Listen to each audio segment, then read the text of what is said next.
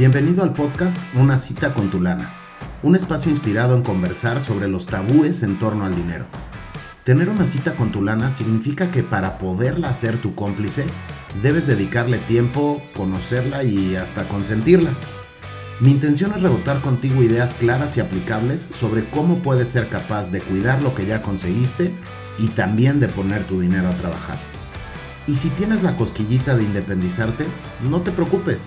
Nuestros invitados y yo te compartiremos consejos sobre por qué emprender tu propio negocio es la solución económica que estás buscando. Sin más preámbulos, hablemos de lana.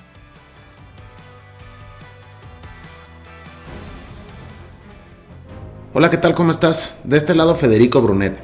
Bienvenido al primer capítulo de la segunda temporada de Una cita con tu lana. Ya sabes, un podcast ligerito, corto y aterrizado. Igual que la primera temporada hablaremos de ding ding ding, sí, de lana. Pero bueno, para no sonar tan avaricioso te quiero explicar exactamente a qué me refiero. Hablaremos básicamente sobre tres ideas muy específicas en torno al dinero. La primera, proteger lo que ya conseguiste. Y finalmente, para tener tu propio coche, tu casa o cualquier otra cosa, hizo falta tiempo, esfuerzo y dinero. La manera más simple y cuando menos a mi entender más barata de proteger todos estos logros financieros que tenemos cada uno de nosotros es la industria de los seguros. Y ahí es en donde está nuestro primer tópico. ¿Cómo y por qué un seguro es una herramienta financiera para cuidar lo que ya has logrado? La segunda, poner tu dinero a trabajar. Te voy a confesar algo, me encanta hablar de dinero. El asunto con el dinero es que medio que hemos sido educados o maleducados para pensar que el dinero es malo y que tener una buena relación, un aprecio por el dinero no es algo noble. Por eso es que en este asunto en particular hablaré del dinero desde dos ópticas. La primera, la óptica filosófica, donde yo creo que todos debemos de aprender y entender sobre dinero, a cuidarlo, a consentirlo y a procurar una buena relación con él. Lo mismo que hacemos en una cita. Y la parte técnica, es decir, tasas de interés, alternativas de inversión y todo esto que hay que hacer para que en lugar de que tú trabajes por dinero, hagas que tu dinero trabaje por ti. La tercera idea es platicar en este podcast sobre emprender, sobre emprendimiento. Poner tu propio negocio, ser independiente y además tomar las riendas de tu destino es algo que cuando menos para mí ha sido la aventura más loca y retadora que nunca hubiera podido imaginar. Por si no lo sabías, yo lo hago desde la industria aseguradora ayudando a personas como tú a empezar su historia emprendedora. Ahora, si tú eres de quienes ya encontraron su trinchera para independizarse o estás buscando el pretexto para hacerlo, en este podcast también encontrarás algunos tips de negocios y de cómo hacer empresa. Creo finalmente que nada estorba aprender en cabeza ajena. Bueno, después de esta pequeña explicación de qué se trata el podcast y por qué puede ser útil para ti que tengas una cita con tu lana, declaramos formalmente iniciada la segunda temporada. Este primer episodio, muy alineado a la fecha de lanzamiento, inicio de año. No te pasa de repente y generalmente en diciembre o a principios de enero, ya sea por un asunto de chambo de temas personales, que te sientas a filosofar sobre cuáles serán tus metas del año nuevo? Ya sabes, los famosísimos propósitos. Según la Real Academia de la Lengua, un propósito es un objetivo que se pretende conseguir. Y para hablar de ellos me puse a buscar en línea sobre los tipos de propósitos me doy cuenta que la gran mayoría de ellos los podemos describir en tres simples categorías. Primer categoría, los propósitos de lana. Y prácticamente todos giran en torno a ahorrar para conseguir algún premio. Los que tienen que ver con liquidar alguna deuda o esos que tienen que ver con reconocer que hay que dejar de gastar a lo bruto. Sí te suena, ¿no? También están los propósitos de salud bajar de peso, comer menos, dejar de fumar, echarte menos cubas el fin de semana o por fin sacarle jugo a la membresía de tu gym. Y en la última gran categoría están los objetivos personales. Comenzar a meditar, inscribirte al curso que tanto has querido, echarte una maestría, darle más tiempo a los quads, en fin, un montón de ejemplos. Lo que no nos hemos dado cuenta es que sin importar en qué categoría puedas etiquetar tu propósito, todos tienen algo en común. Y aquí es justo en donde está la clave de por qué de pronto no logras conseguirlos. Esta coincidencia es que todos describen qué quieres lograr, pero ninguno describe cómo. El fracaso de nuestros propósitos tiene que ver con que somos súper fregones para describir lo que queremos lograr.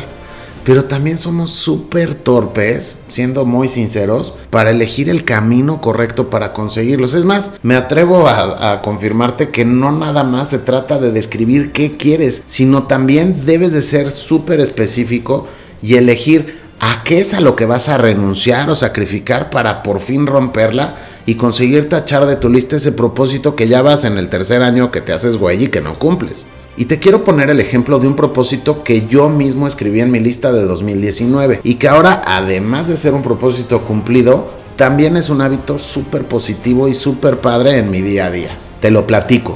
Todos sabemos lo útil que es leer sin importar de qué se trate tu libro, ¿cierto?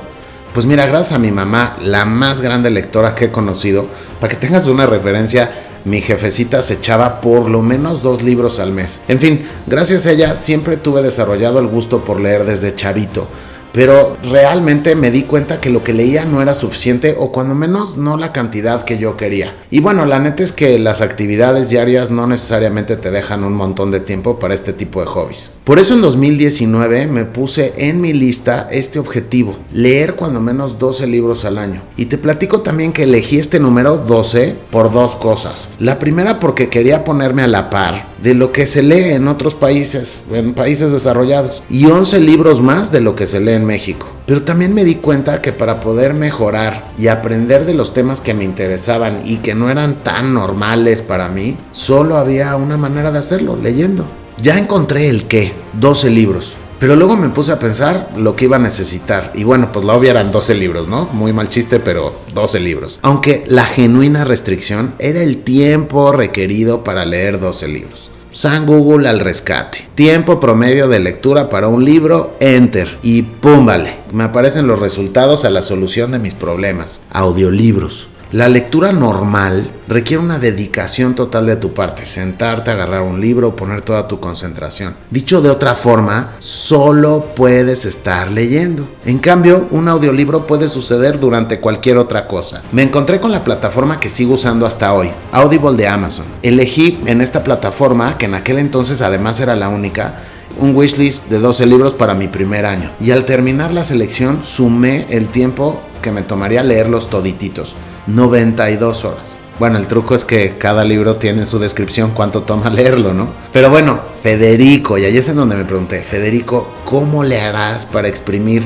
92 horas, casi 4 días de tu agenda para leer? Y con esto concluyo la anécdota. Tuve que escoger algo a qué renunciar con tal de conseguir mi objetivo. No es suficiente el qué sino también el cómo. ¿A qué renuncié? Pues apagué el radio, solo echaba brain food en el coche, le perdí el amor a 280 pesos al mes, que es lo que cuesta la suscripción en Audible, cuando menos en el plan que yo tengo, comprarme mis buenos audífonos para escuchar el libro durante mis idas al gym o durante mis trayectos, una bocina para la regadera para aprovechar el tiempo mientras me bañaba y pues sin más vueltas, objetivo cumplido. Hoy, 50 libros después, o sea, poquito más de 15 al año, ya estoy en donde quería estar en diciembre de 2019 cuando escribí por primera vez en mi lista de propósitos leer más. Solo reforzándote el punto del qué y el cómo. Y para hacerlo todavía más real, te platico el qué y el cómo de una persona que además de ser mi cliente, es mi cuate.